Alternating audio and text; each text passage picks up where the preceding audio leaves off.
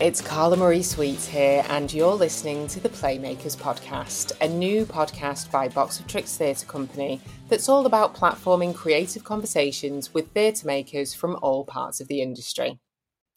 This season, I've been lucky enough to have the opportunity to talk all things theatre with producers, directors, writers, and actors, exploring what makes them tick, what inspires and frustrates them, and of course, what brought them to theatre in the first place. If you're joining us for the first time now, make sure you go back and listen to all the great conversations we've had so far. This episode is a Playbox special. For those of you that don't know, Playbox is a year long writer on attachment programme offering bespoke residencies to four early career Northwest playwrights and the opportunity to write a new play with the support of Box of Tricks. This year, our four playwrights are Saphena Aziz, Mohammed Barber, Lakani Cherwa, and Adam James. So, the original plan was that you'd get to listen to four short conversations with this year's playboxes in this episode. So, it was going to be the final episode of the season. However, I then went off and recorded those conversations, and they were just too brilliant to cut down. So, I decided to split them into two episodes instead. So, in part one, this episode, you'll be hearing from Saphena and Adam. And in our final, final episode, part two of the Playboxes special, you'll hear from Lakani and Mohammed. I'm so excited to be bringing you these conversations. So, we'll start with Saphena. Saphena is an alumnus of the Liverpool Everyman Theatre Playwrights Programme and the BBC Writers' Room Write Across Liverpool initiative. Her writing, creativity, and consultancy skills have been used by BBC Television and Radio, the Victoria and Albert Museum, South Bank Royal Festival Hall, British Council, Tate Liverpool, Tamasha, and Eclipse Theatre Company.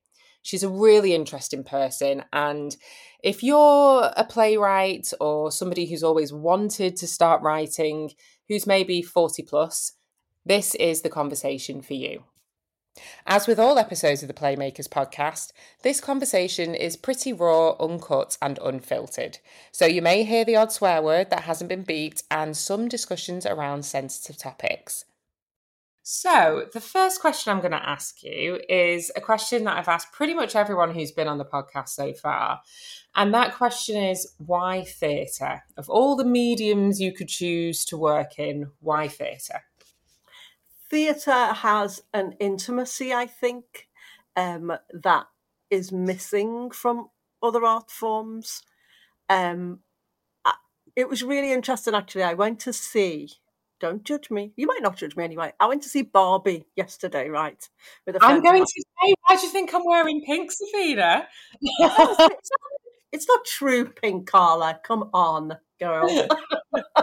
um, so, uh, and what was really lovely about it was that at the very end, a group of young women behind me just kind of went, yes, and started clapping. And it's so rare that that happens in cinema, but it's not rare in theatre. And I realised how much I loved it. And then yeah. at the bus stop, there was a young girl who was talking about um, just having watched the film and some bits that she didn't enjoy and did enjoy. I'm not going to give any spoilers. So I said to her, "Oh, are you talking about Barbie?" And she said, "Yeah." And she goes, "But I loved like when we were like being all together with all of those people." And like we all started clapping at the end, and I just thought actually that was what was lovely, and that's what theatre gives you. I think. I think it gives a, a collective response, emotional mm. response to a piece of work.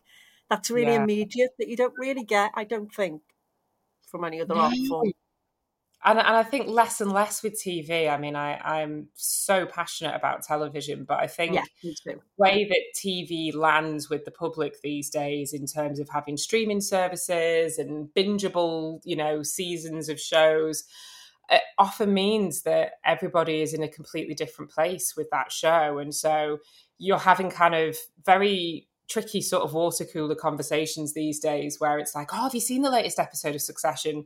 And that person's still in season two, and you're like, yes. oh, oh, yeah. I really want you to watch it so that we can talk about it. Whereas, you know, 20 years ago, we would have all been watching it at the same time because it would have come out week by week. And that's not yeah. to say I don't love that bingeable thing, but yeah, you're right. That shared experience and that immediate react reaction to something is so lovely, isn't it? Yeah, and I also think on a really pragmatic level as well. I think if you're um, an emerging writer, I think your local theatre is the place to go, and mm. and hopefully there will be opportunities for you to get your work heard in a way that you can't just rock up to a television company and say, "Can you read my script?" And I think especially with hopefully with some of the participation and some uh, teams and literary teams and theatres that there is an opportunity to talk to somebody about your work in so i think that there's a there's an availability to theatre as well that is a really practical one. So you know any aspiring writer i think if they've got theatre close by you can say to them just go and see who works there and see if you can talk to them and grab them for a cup of coffee. So i think it's got an accessibility to it as well. What was your local theatre growing up then? And and did you have that experience of sort of accessibility through it?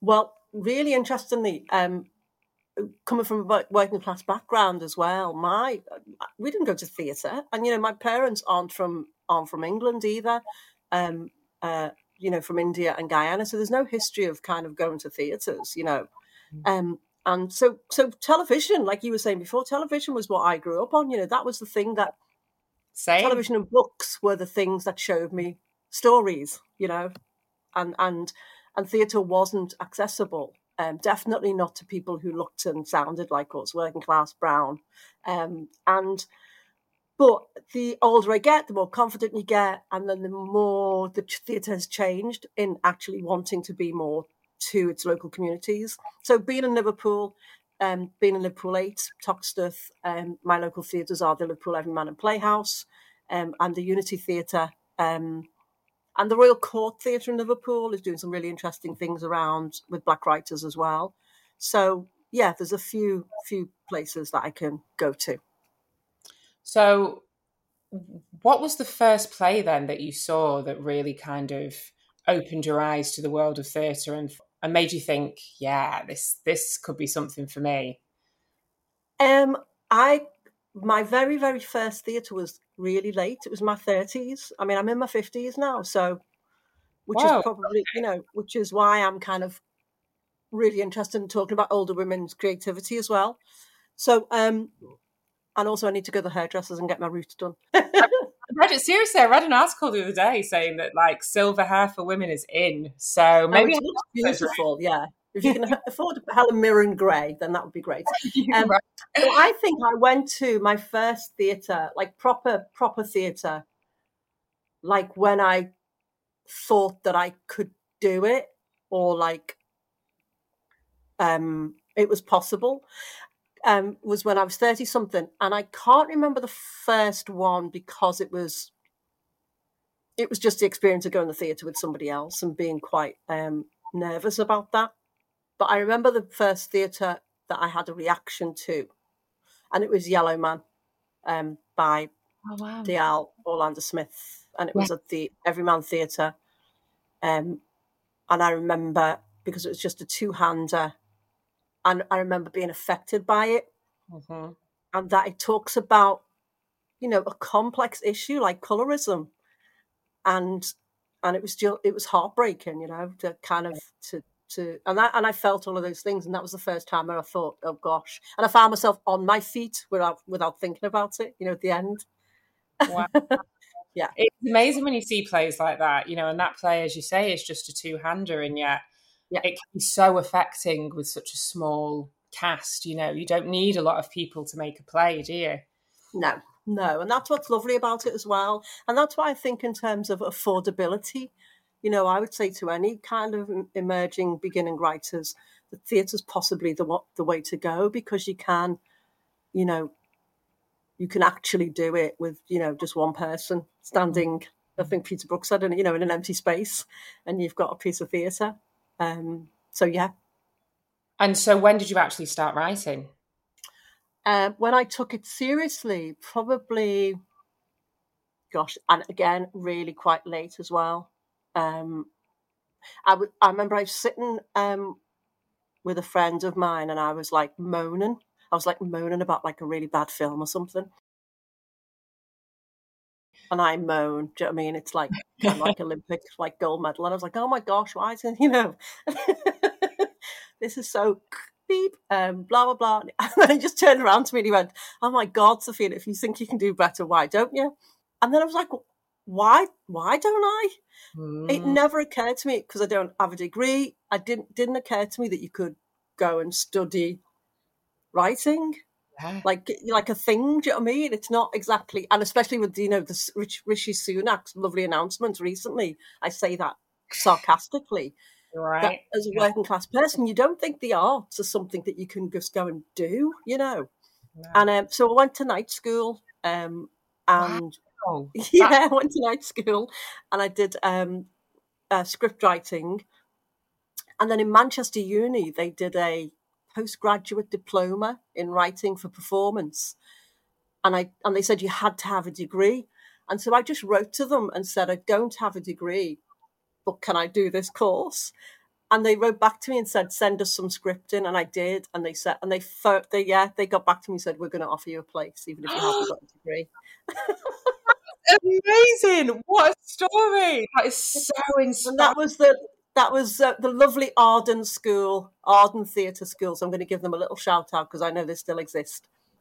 Oh, that's incredible. And it really, it really oh God, I guess the lesson to take from that is if you don't ask, you don't get. Honestly, that's what I would say to anybody who's got the knowledge and the know how that you need and go and ask them to share it with you. And if you always think that people want to help you more than they don't, if you go in there with like a really kind of not like I'm not a magical thinker in that way, mm. but I think if you expect sometimes the best from people, sometimes they come through for you. And also, they have to have a really good reason why they're going to say no yeah, yeah.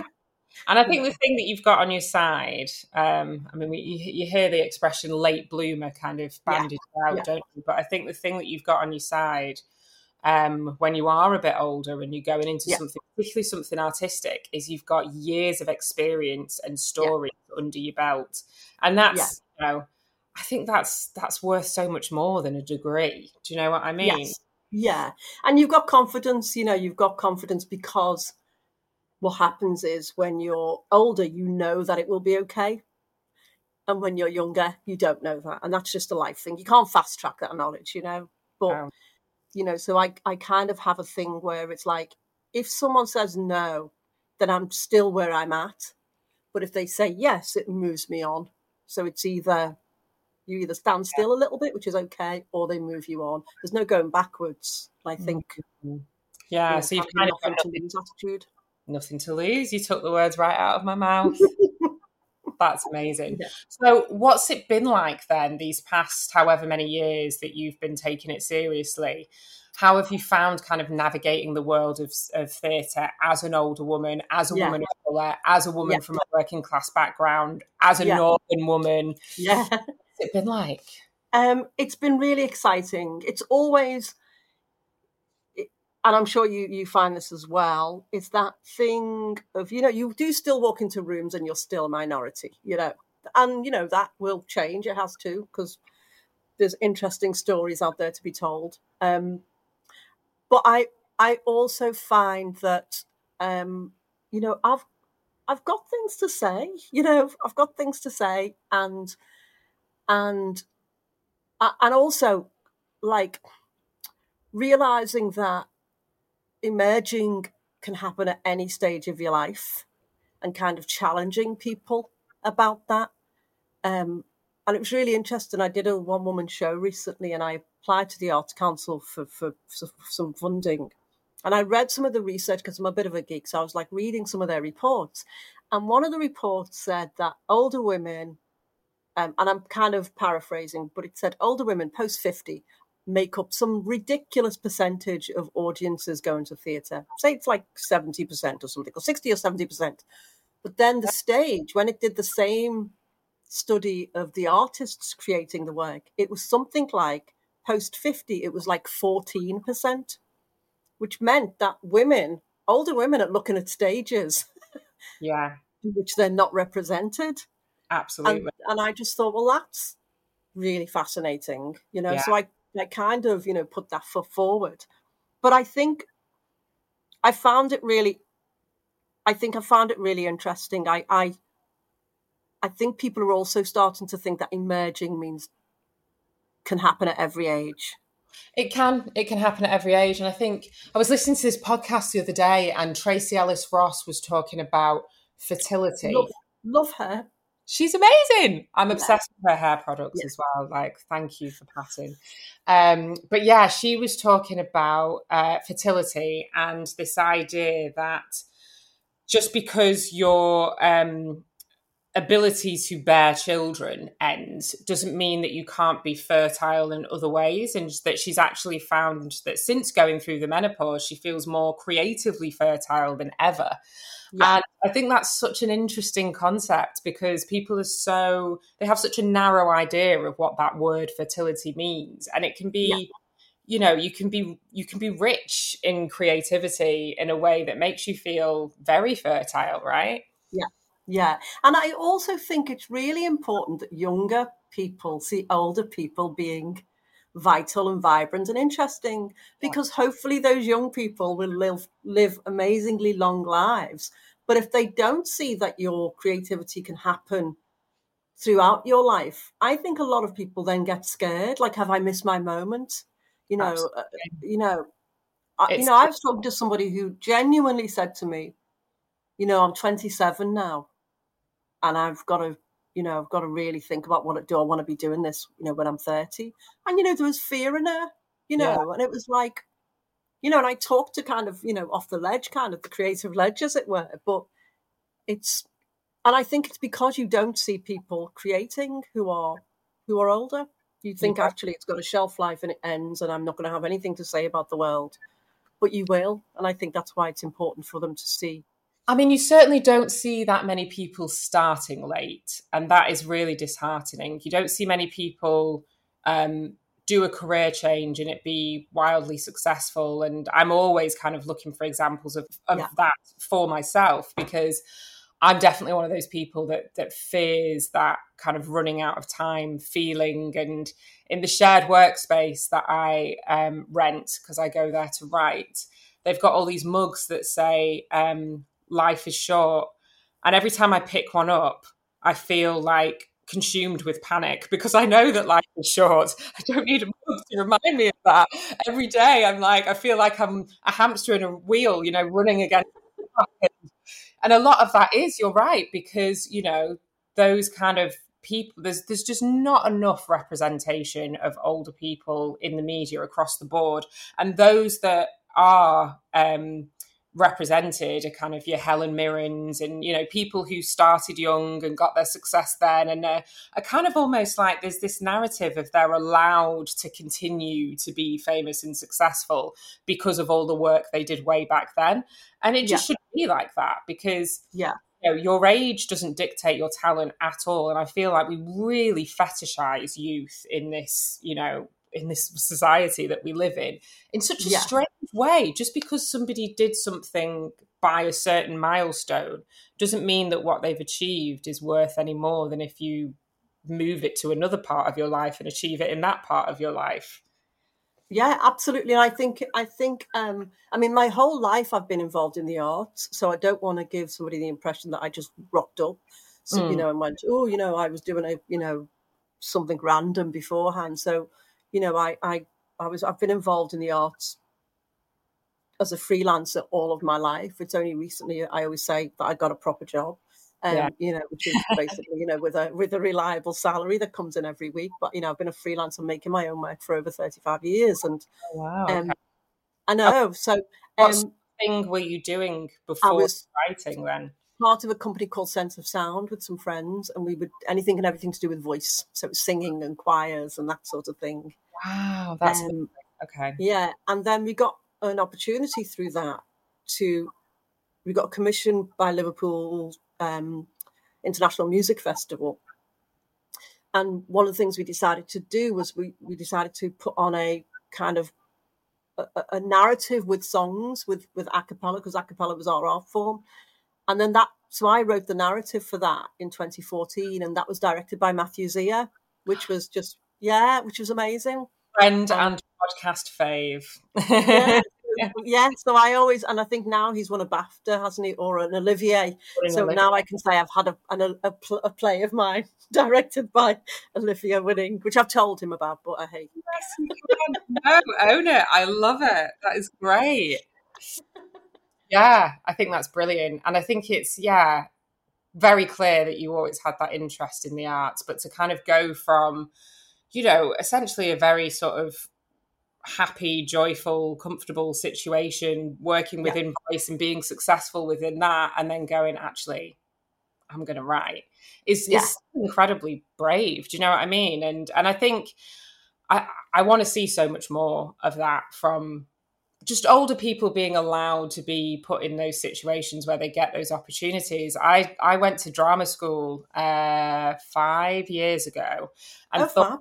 Yeah, I thought that by far I'd be the oldest person on my course, but actually I really wasn't. And there was a guy on my course who was 56. There was another guy on my course who was 60, and he was the Amazing. oldest on my course. And actually, he did Phaedra at the National last year.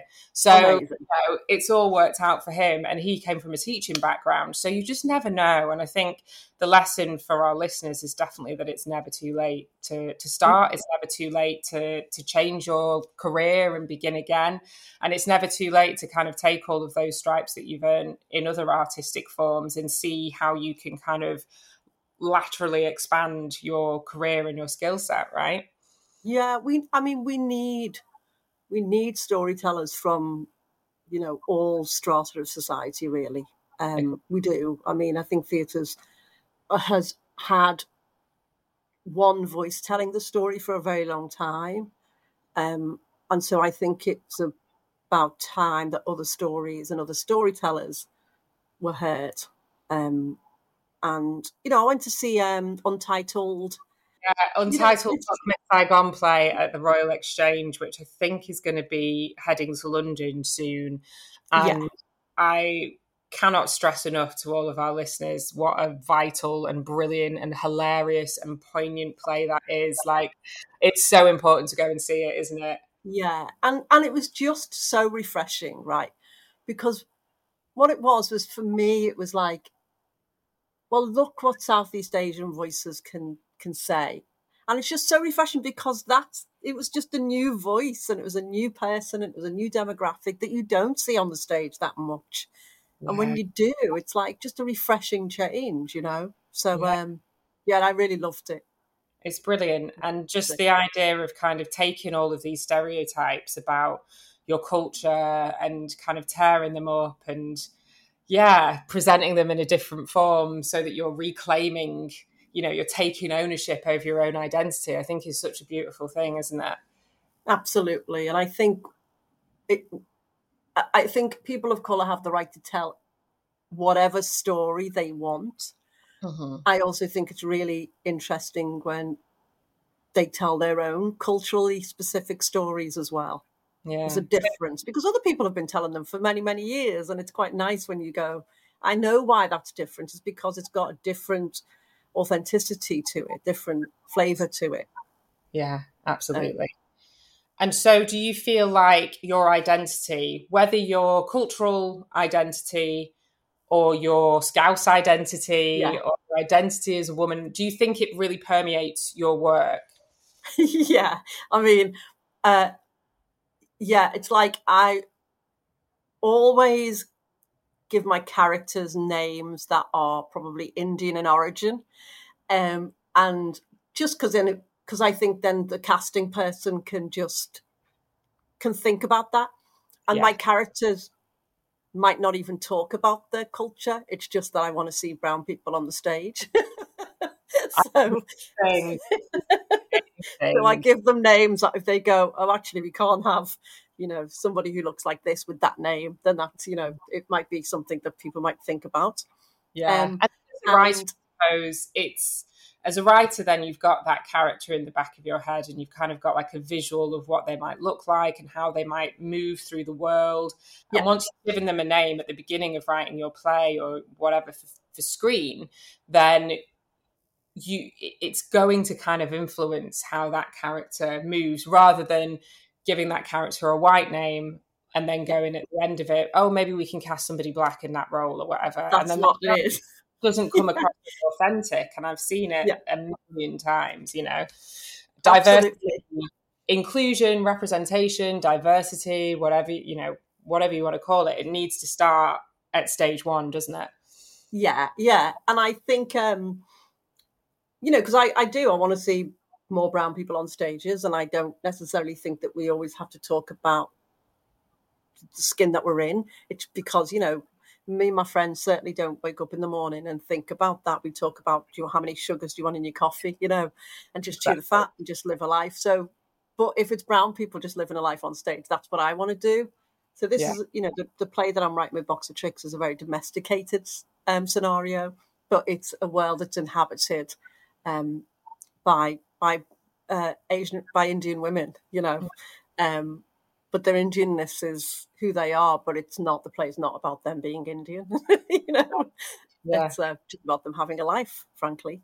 Um, and uh, yeah, and again, they're they're older women as well. I think that's really important. You know, writing parts for older women really interests me, um, as you can as you can imagine, Mhm. um, because I don't want to. Uh, because it's something that I, I authentically know, so also it cuts down the research time. um, That always helps. um, yeah, yeah, yeah, and yeah, I'm, I'm, I'm background. Uh, you can't. I think every writer out there will understand this, but you can't. You cannot not insert yourself in the plays that you write. You're always in there, you know, or your mum's in there, or your sister's in there, or you know, I'm like, oh, I wonder why that. But oh, I know why it is. It's because it's obviously me or something, or a friend, or So, what is what has your experience been like of working with Box of Tricks on this play so far, and being a play boxer? Oh, it's amazing. I mean, it's. I've got uh, the lovely Patrick Hughes, who's been allocated to me as my mentor. Um, I think it's it's got the right amount of deadlines, uh, hard deadlines with soft deadlines. It's got the right amount of challenge with the right amount of flexibility, but it's not so flexible that you can just be, you know, kind of freewheeling around. Um, and what a great opportunity! You know, it's only four writers, and um, which is a lovely amount um, of people. Uh, Yeah. yeah, so it feels very, very special to to be given to have an organization give you permission to write a play, because I think as all of us out there who are trying to earn a living and try to live an artistic life, sometimes giving yourself permission to just go, I'm going to write for a couple of hours Mm, you know, and, Yeah. and putting that time aside and making sure that you treat that time with um with the respect that it's due. Yeah. because you're worth it, basically. You know. yeah, and just just feeling like that feeling that you shouldn't be doing something else Yeah. while you're writing. Like this is actually what I'm supposed to be doing because I'm being paid for it. There's a deadline in place. There are people waiting for me to deliver. So this is what I should be doing. And that's Yeah. there's something really liberating in having that, isn't there? Because otherwise you'd be sat there writing feeling like it's a little bit naughty and maybe I should be focused on something else. And then you can't really Or- give it the attention it deserves. Or you'll genuinely do something else. I mean, writers, like a lot of creatives, are great at procrastinating. You know, you'll go, you know what, I'm gonna. It's really essential that I watch the last episode of Beef on Netflix. You know, no, it is, it is really essential that you watch the last episode of Beef on Netflix because it is one of the best TV shows I've seen all year. So so good, isn't it? it's Tell you what, the Southeast Asians have got it going on at the moment. and um, in storytelling, it's just amazing. And um, and I think what it does is it it, it it makes you makes you take some time out to to factor in a writer's life. I also think it gives you kudos. You know, it it does. The art, the fact that I can say to people, I'm in development with Box of Tricks Theatre Company. It says something, you know, it says something about your ability as a writer. It says something to other people. So that is always a good thing as well. Um, yeah, people kind of go, oh, right, that's interesting. You know, what you're doing, you're like, as opposed to, I'm just sitting in my room writing. yeah, it's you, you must be good. You must be good yeah, yeah, yeah. You are good, and I, I can't, I cannot wait to read your play. I'm really excited about it. Oh, thank you, Carla. Mm-hmm. It's been a pleasure to speak to you today, Saphena. Thank you so much for taking the time. Oh, thank you, honey. Um, and yes, uh, to all of the lovely creators out there, if you've got stories to tell, just go and find people who will help you tell them. Thank you so And also, much. if there's anybody out there, you know, on a practical level, if there's anybody out there who's an older creative, an older playwright who just wants to chew the fat with somebody post 50, they can always get in touch with Box of Tricks or get in touch with me and say, Can I just talk to you? And I'm happy to do that as well with people.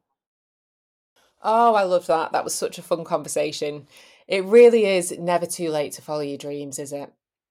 Next up, we've got Adam James. Adam is a queer writer and script editor from the West Midlands, now based in Manchester. He's currently on the Four screenwriting course with Channel 4 and was part of the Soho Theatre Writers Lab in 2019 2020.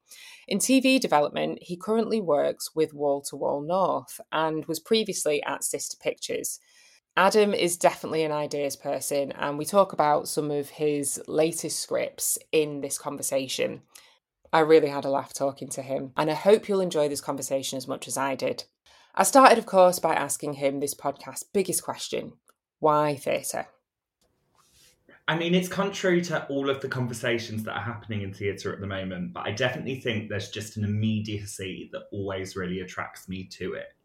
Um, and I find it, although I probably find it overall a lot more taxing than TV writing.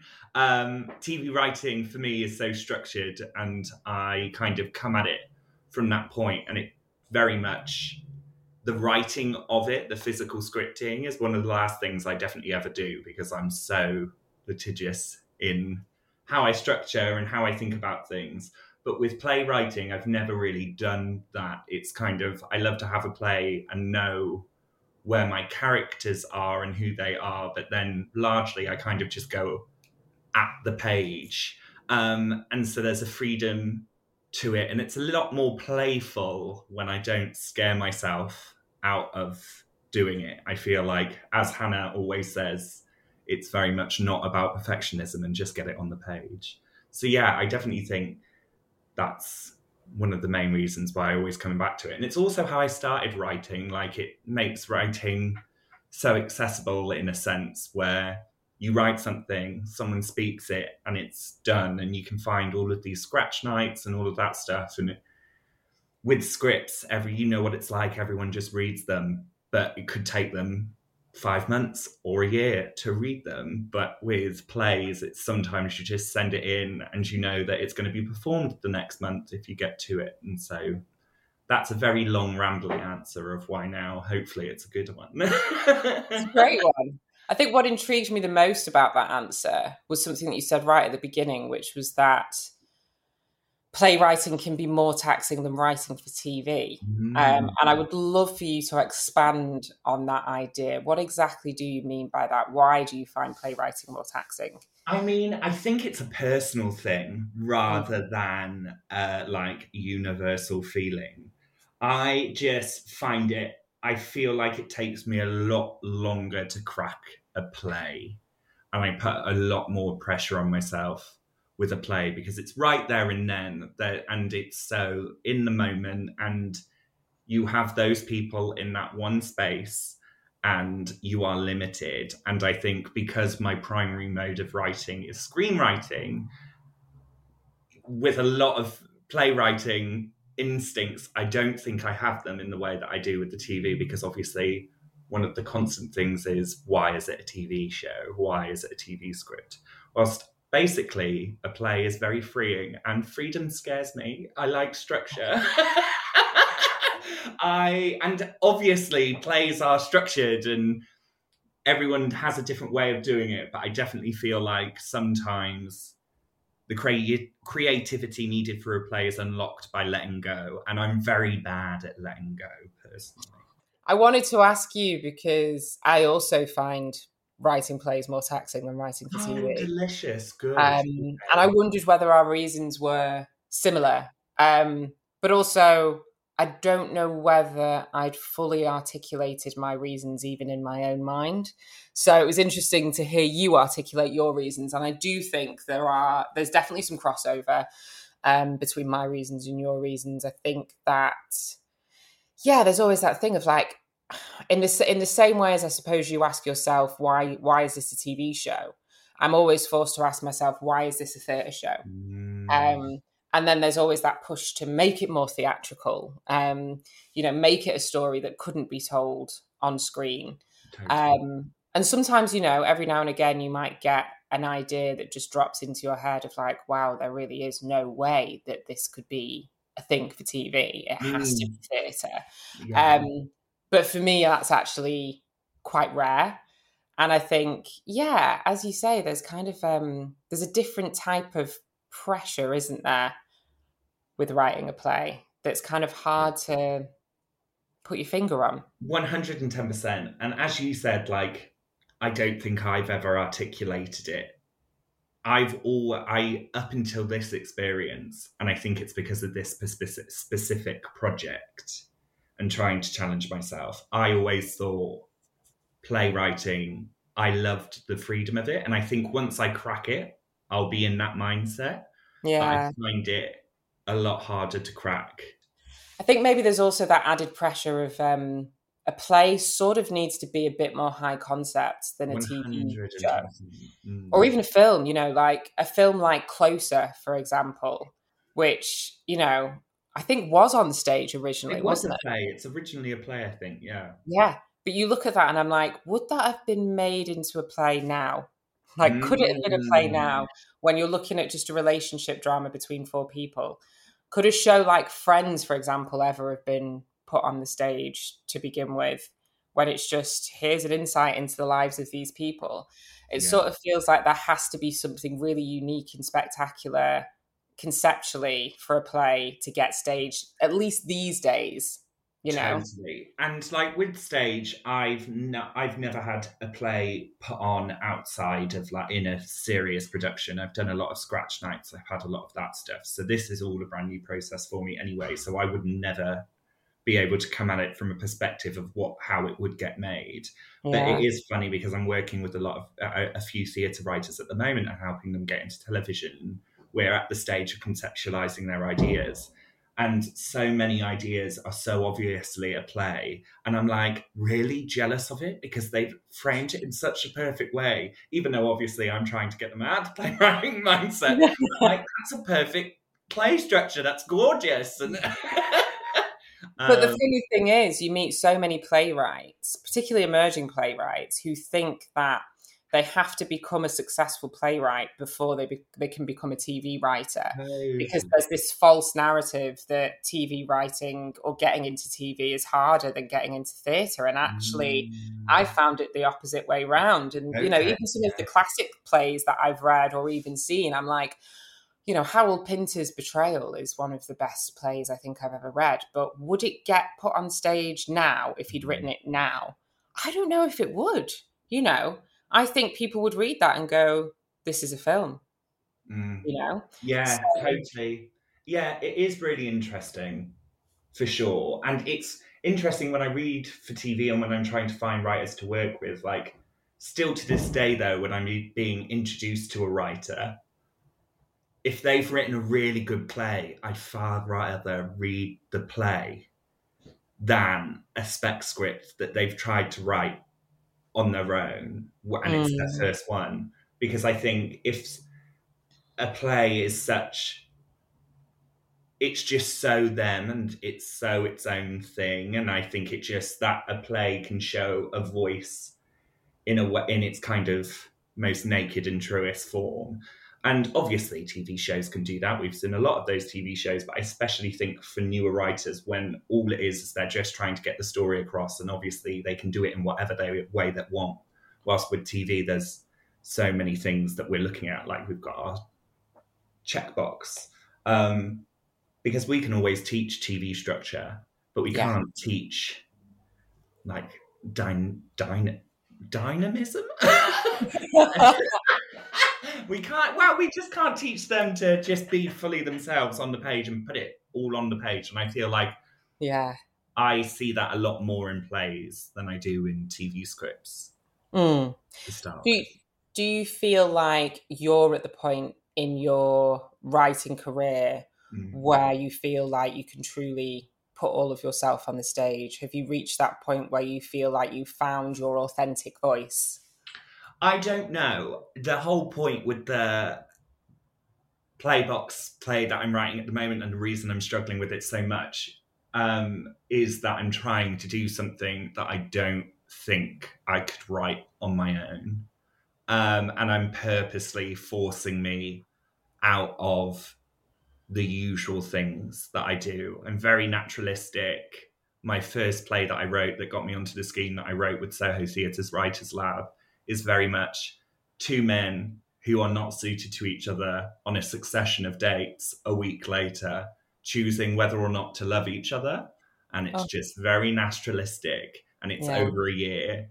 Whilst this is very much me pushing myself to be theatrical, to do something that isn't grounded in realism and to push the limits on what that is, whilst also kind of trying to sneak a message in, whilst not trying to write an issues based play. And also writing outside of my age range. And so all of those things. So, no, I don't think I am yet. I think my approach to writing is really sorted. I'm very much about the dialogue, I'm very much about the characters, and I want it to be warm, but I want it and funny, but it's not slapstick. It's always got a dramatic spine. But no, I'm trying to kind of unshackle myself at this point, and I've been really lucky enough this year to get onto schemes for both TV writing and stage writing, and both of those projects, I pushed myself to do something different, and Mhm. the TV one really paid off. And now we need to make this one pay paid off, but we're trying. so, what's the TV scheme you're on? So I've just finished up on the Channel Four screenwriting course for the Right. year. And how Um, did you find that? I loved it. I really loved it. It was a lot. This is the thing. I feel like everyone will understand this who is trying their hand at writing and wanting to pursue writing. We've got to do it alongside a full time job most of the time, um, and so trying to balance it is a lot. But again, it was one of those experiences where I often write a lot of half hour comedy dramas where they're funny but sad and very explicit. And I wrote a 60 minute revenge thriller. Um, yeah. I, would- I, I I love the sound of your half hour emotional but funny, um, kind of typical sort of Adam James piece. But we love a revenge thriller. We This- love this a revenge it. This is it. And it got to a point where it, it's the same with the play in the sense that whenever I told people what it was about, they were like, that's not very you. Oh, that's different to what you usually do. Um, but I've pulled it off. So Yes. I'm confident in saying I've pulled it off. I wasn't for the entire time writing it, but looking back now, you're kind of like, oh, sh- oh shit, yeah, I can do I wrote a sixty minute revenge thriller last year, which is now. Ooh, we'll to compare. yeah well i mean it's it's pretty fucking loopy so i don't i don't know if there will be much of a comparison but it um is the only script i can recall that i've ever written where as i wrote i wrote the final lines and then i put my hands in the air and i went yes and it really just gave me that feeling of like being on a roller coaster and the final moment where it's like what the revenge kind of scheme begins um Yeah. which is Yeah, kind of yeah. the hook at the end of the episode it was like it was just such a almost like i was getting my own revenge you know that kind of like euphoric feeling and i don't know whether i've had that with any other script before in quite the same way Totally. Mm. Yeah, 100. and- It's almost like you're chasing that feeling. And I think that is something I'm going to continue to do now. Because at the beginning of that course, and even three months ago, where I'd submit the first draft, I was still very much like, oh, I, oh. Now it's like, I do look at it and I'm like, okay, just remind yourself what you're capable of if you put your mind to it and you get your references Yeah. and check. And so, Yeah. yeah. So now I just need to do the same for Playbox. I think I think the thing about writing in general, and Mm. possibly something that we possibly both might have felt in writing this revenge thriller, is that there are things that you can get out on the page that, if you do in real life, might have certain consequences. You know, if you if you try and follow through on revenge in real life, there's there's real world consequences that you've got to deal with.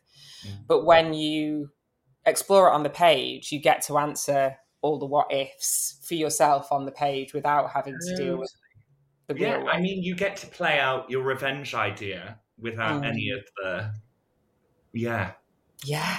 repercussions and it is it is very freeing and it was really funny because i had a meeting about it and they were like oh like that central conceit is just harrowing and i was like well yeah because it happened to me and they were like no Wow. Um, it's about a group of gay men that decide to return to their hometown and take revenge on the gay men that once terrorized them at school. And Oh it's all gosh. started when he runs into his principal bully all these years later, randomly in a pub, and he cannot remember him. And so it's playing with the concept of, yeah, the idea that this man has shaped this man's life and yeah. has made an imprint on him, and Yeah. he can't even remember. Um, and the fallout of that.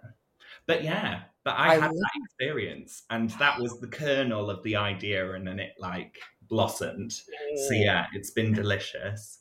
that is that is so juicy. I absolutely adore that idea. I think that's so so so fun, and I just think, I think I I, I think that the audience will be so here for it in terms of backing you and you know the, or the character that you know you're kind of represented in, but also the other side of it is that fear of what if at some point in my history I did something terrible and I don't even remember it. One hundred and ten percent. And also, I'm not a bloody saint. It's it No. is playing with that thing of, do you know what? I've definitely been an asshole to some people. I Mm. remember a specific experience with someone in college, and when I was writing it, I was like, imagine if he was really deeply impacted by what I did when I Yeah. just was being a knob one day because I was in a bad mood. Yeah, And so, yeah, it is interesting. It is funny how all of those things can spin out of it, but because we all think we, I think we all think that we are fundamentally good people, and you know, I was saying yesterday I had a had a conversation with my book agent about the novel that I've written, and in the novel, the main character has done a terrible thing in her past, and she lives every day with this huge sense of guilt. And there were conversations that we were having around how she was dealing with this level of guilt, and I and I suddenly said, I I I've never actually done anything really really terrible, so I don't actually know what it is to live with a huge burden of guilt. yeah. But I think that. I think Mm. that. But what what if I'm the person who accidentally destroyed someone's life and has no idea about it? And that's what's so fascinating about your story. Yeah, 110%. And I think it's the age old thing of when people say the thing you'll hear all the time as a writer, I imagine. I don't know, well, I'm sure you have, but tell me if I'm wrong. But people say, write what you know. And I Yes. think quite a lot of the time people will take that really literally. But we all Mm. feel feelings and we all, and so yeah, you may not have had felt guilt to the point of your and your protagonist. Yes. But Yeah. you have felt guilt. And then the whole point of dramatizing things is that you're able to ratchet that up and then not have to Yeah. experience it Yes. yourself.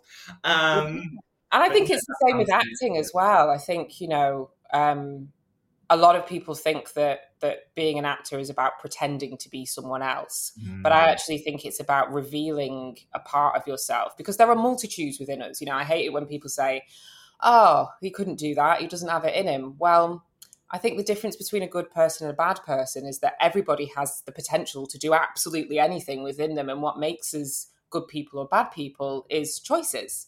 Mm. And being able to play out those choices on stage or on screen and reveal a part of yourself that has perhaps lain dormant for all of your life until this point Mm. is really interesting because then you get to act it out in a sort of safe space and see what that looks like and feels like and yeah That's de- that's delicious. It's all to do, without sounding like a complete and utter wanker. It is all to do with empathy and how we understand Yes. each other.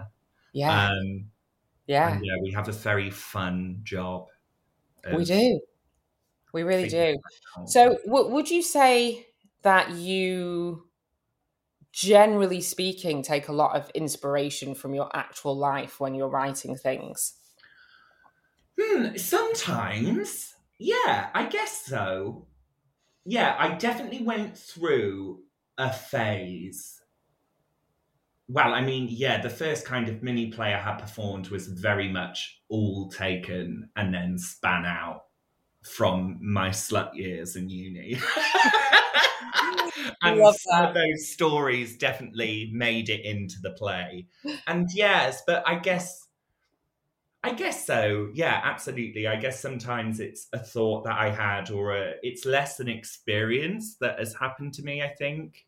Um, sometimes I think I always come at it. I, I don't think I've ever articulated or thought about my process in the sense of where my ideas come from. I definitely think sometimes it's theme first or an experience, but other times it will be I have this character in my brain, and then the next thing that comes is what can I put that character in to Mm. make the story. Um, I guess we all take nuggets of our life. I think there's definitely, I do definitely keep a little notes app on my phone of lines I hear or things that I think and Yeah. how that incorporates in. I don't necessarily always know. I don't think I have a specific process for it. Mm. Um, Maybe it's not mm. always a conscious a conscious thing. Totally. I mean, Yeah. yeah, sometimes yeah, this is I feel like sometimes especially especially with plays where I can just go at my keyboard, things pop out and then you go, I've never used that turn of phrase before, surely. Uh, Where did that come from? yeah, but, yeah, you never know. You never know. But yeah, I guess that's always the starting point. I for me, I think whenever I watch something, I want to feel, and whether that's laughing, and I don't mean to sound so general and again wanky media wanker there, but I just want to believe it and I want to feel it in that sense, even if that's me cackling or suddenly just getting a bit choked up. I I don't really wear I don't really care where you take me or what genre mm. we're in, but if you give me a character that I just so totally believe in and care about, I'll follow them to the ends of the earth is the way I like to say it. Yeah. Um, I love that. And that character doesn't always have to be likable, right? Oh hell no! I Oh. totally. I think it's something we discuss all the time. You don't necessarily have to like them, but you do have to understand them on the Yeah. occasion. I think that's the common thing. Like Mm. when I read things where they are just, you can't. Yeah, there's a difference between being unlikable and being irredeemable. I think is Yes. the thing I say. Absolutely. Um, we love a complex villain. Yeah, totally. love, a, we love a, a flawed protagonist as well. Oh hell yeah! I mean, Catherine Catherine Cawood. Yes. Nurse Jackie, yes. Walter White, like they're Yeah. all there. They're not nice. No, They do have goodness in them. Um, absolutely. they just don't always go about it in the right way. So you've listed there three iconic, and I don't use that word lightly. I think it's a word that's massively overused, but they are three iconic TV characters. Um, in terms of writers, TV Mm. writers, or playwrights, indeed, or film writers, who would you say your big influences are? So, TV, obviously, you've got people like Russell T Davies. Mhm. Um, I love Lucy Prebble, both in and out of TV. A play that I absolutely that sticks in my brain that I can never ever get out of my head. There are definitely two, and one of them is Scenes with Girls by Miriam Battye. I am not a girl, but good God, that it is literally just two gals who have a very codependent relationship, and they're trying to figure that out as they go through. Miriam's a very smart playwright, I think, and I've read her play Find a Partner as well, and I think it's um, she's just very good at writing quite sharply observed conversations, especially, and I think Mm. we see that kind of across the board with her Oh. work. Totally. Yeah. Yeah. I'm seeing her newest play this year in Edinburgh. and I'm very excited. Um, so yeah, that's one I always think of. And then again, I'm just naming my plays now rather than specific writers, and I definitely should. I'm going to d- dive into the resources of my brain, but a new up and coming writer that did something recently, but I forgot the name of it. But the play that I love is Bottom by Willy Hudson, Okay. and the, one of the reasons why I love that play is it's literally tiny. It is about a guy that goes on a date and he's always been a bottom and he thinks he may have to top this man. yeah. And it's all about whether, as gay men, is that a huge decider and whether being bottom in the bedroom makes you bottom in life. And I think it was one of the first things where I went in or I thought I saw my life on stage Yeah. um, which I don't think is always very common. Yeah, yeah. Um, that's when a story is so simple, but the emotional stakes of it feel so high. And we, Um, I talked about this a bit with um, Lakani when I spoke to her. Just the idea of a play putting being put on stage that is a simple story, that is a slice of life, that is written and possibly performed as well by someone who is like you, Cool. and just seeing a play like that and it feeling like it gives you permission to tell your story Mhm. and it says you know the it's okay to tell these kinds of stories and that's a really special experience isn't it totally. mm. And then on that, I've now unlocked it. So obviously, most things Sharon Horgan writes. she's a genius So and Catastrophe are the Yes. two shows that come up for me quite often.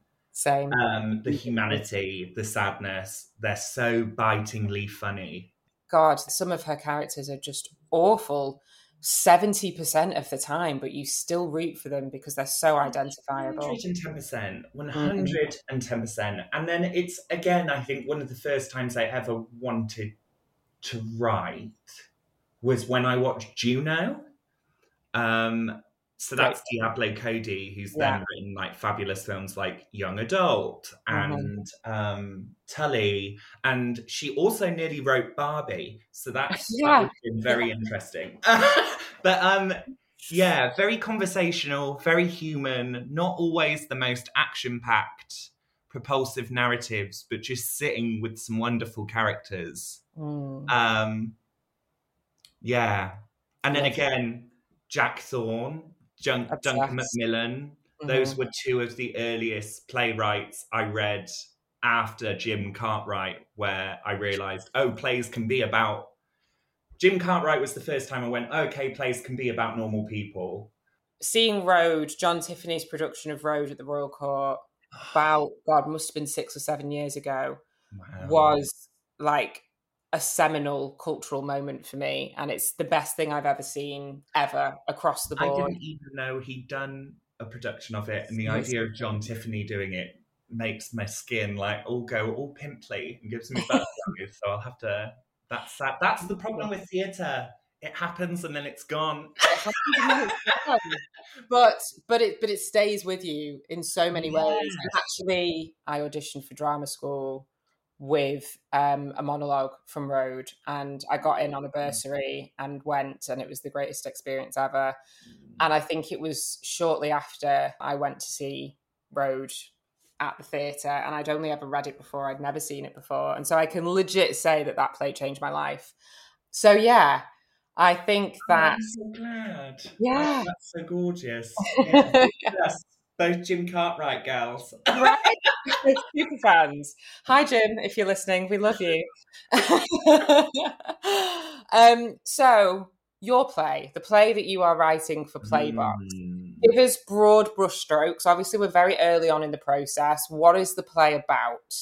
It is about four teenage boys who find themselves serendipitously put into a black box drama room space and are tasked with making with making a play together.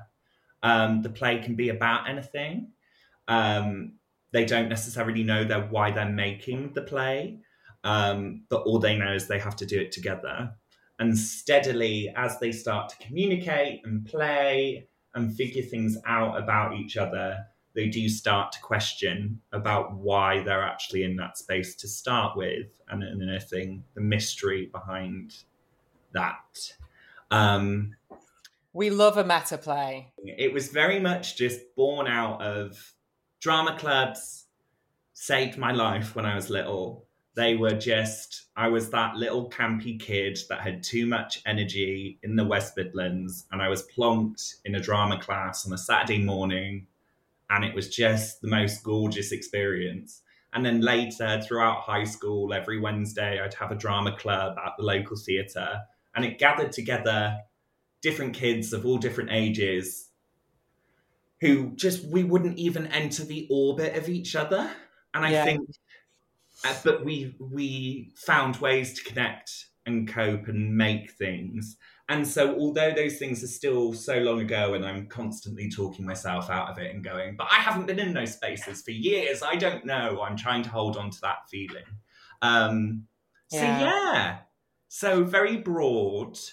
Um, I suppose you might not have been in those spaces for years, but you know what community is. You know what it looks like. You know what happens when people are thrown together to work on something because you work in you know you work you work in an office based environment where you're forced to come up with ideas and be creative together all the time so you've never quite lost touch with that have you well there you go i mean you sound like hannah and you sound like billy it's almost as if we work together. Me going, I'm like, I don't think, I don't think this is my story to write, guys. I don't know these four perspectives, and they're like, yeah, but you know the feeling, and I'm like, oh, yeah.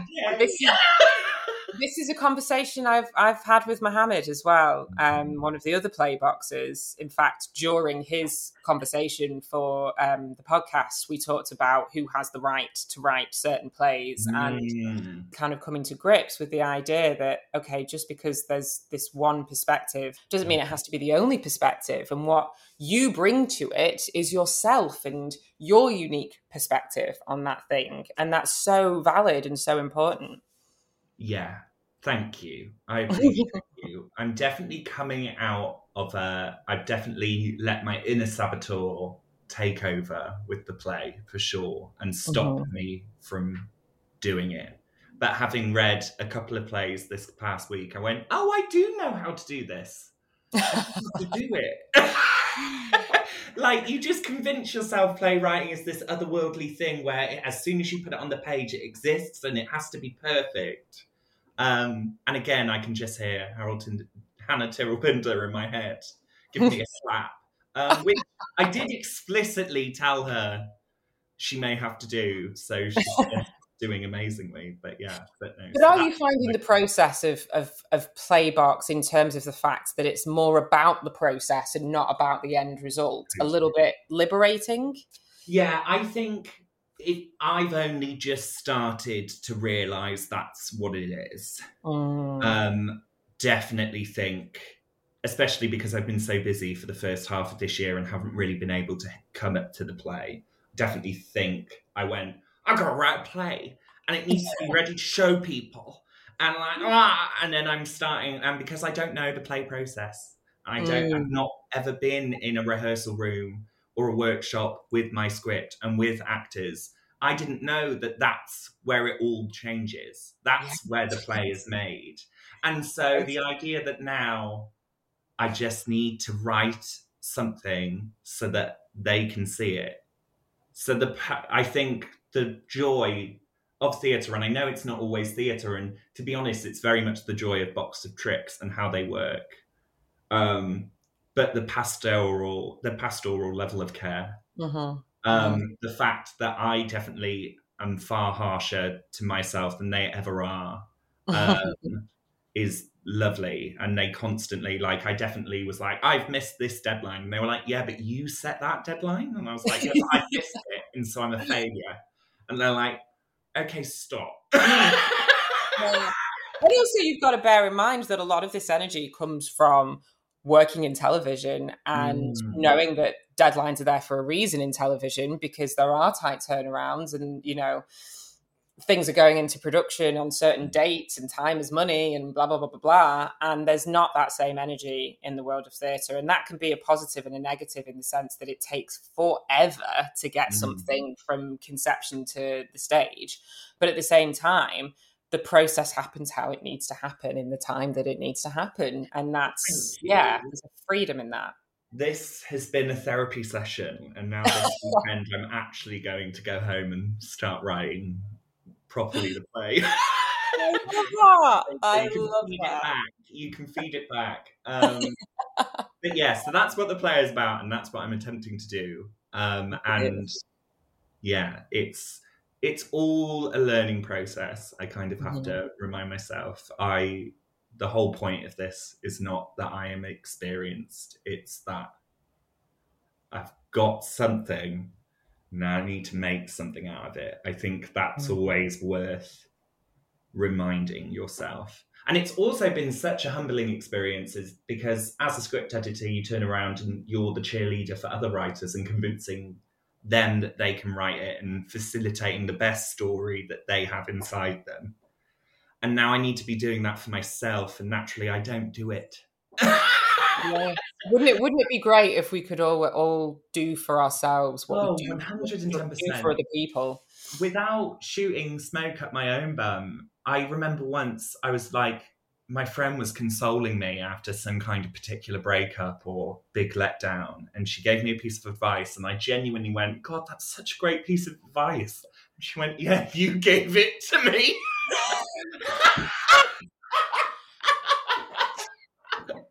um, oh my god. Um, so yeah, so we do need to give us cut some ourselves some of the slack, but absolutely, hey, there we go. Yeah. Adam James, this has been a wonderful conversation. Thank you oh, so much for speaking to me today. Thank you it's... so much for facilitating it. I could talk to you forever. And you make it very easy. That's very nice to hear. Thank you. Um, and yeah, can't wait to see how your play develops. Me too. my cackle is just going to destroy your sound levels. Um, or, or bring joy to my sound levels. There you go. So, there's your first two chats with this year's Playbox cohort. I hope you enjoyed getting to know Saphena and Adam as much as I did. In the meantime, you can find out more about Box of Tricks via social media at BOTTC on Twitter and at Box of Tricks Theatre on Instagram. You can find me, Karla M. Sweet, that's Karla with a K, on both platforms. Saphena is on Twitter at Saphena Aziz and Adam at ADJJames057. Next time, we'll be chatting to our other playboxers, Mohammed and Lakani. I'll see you then.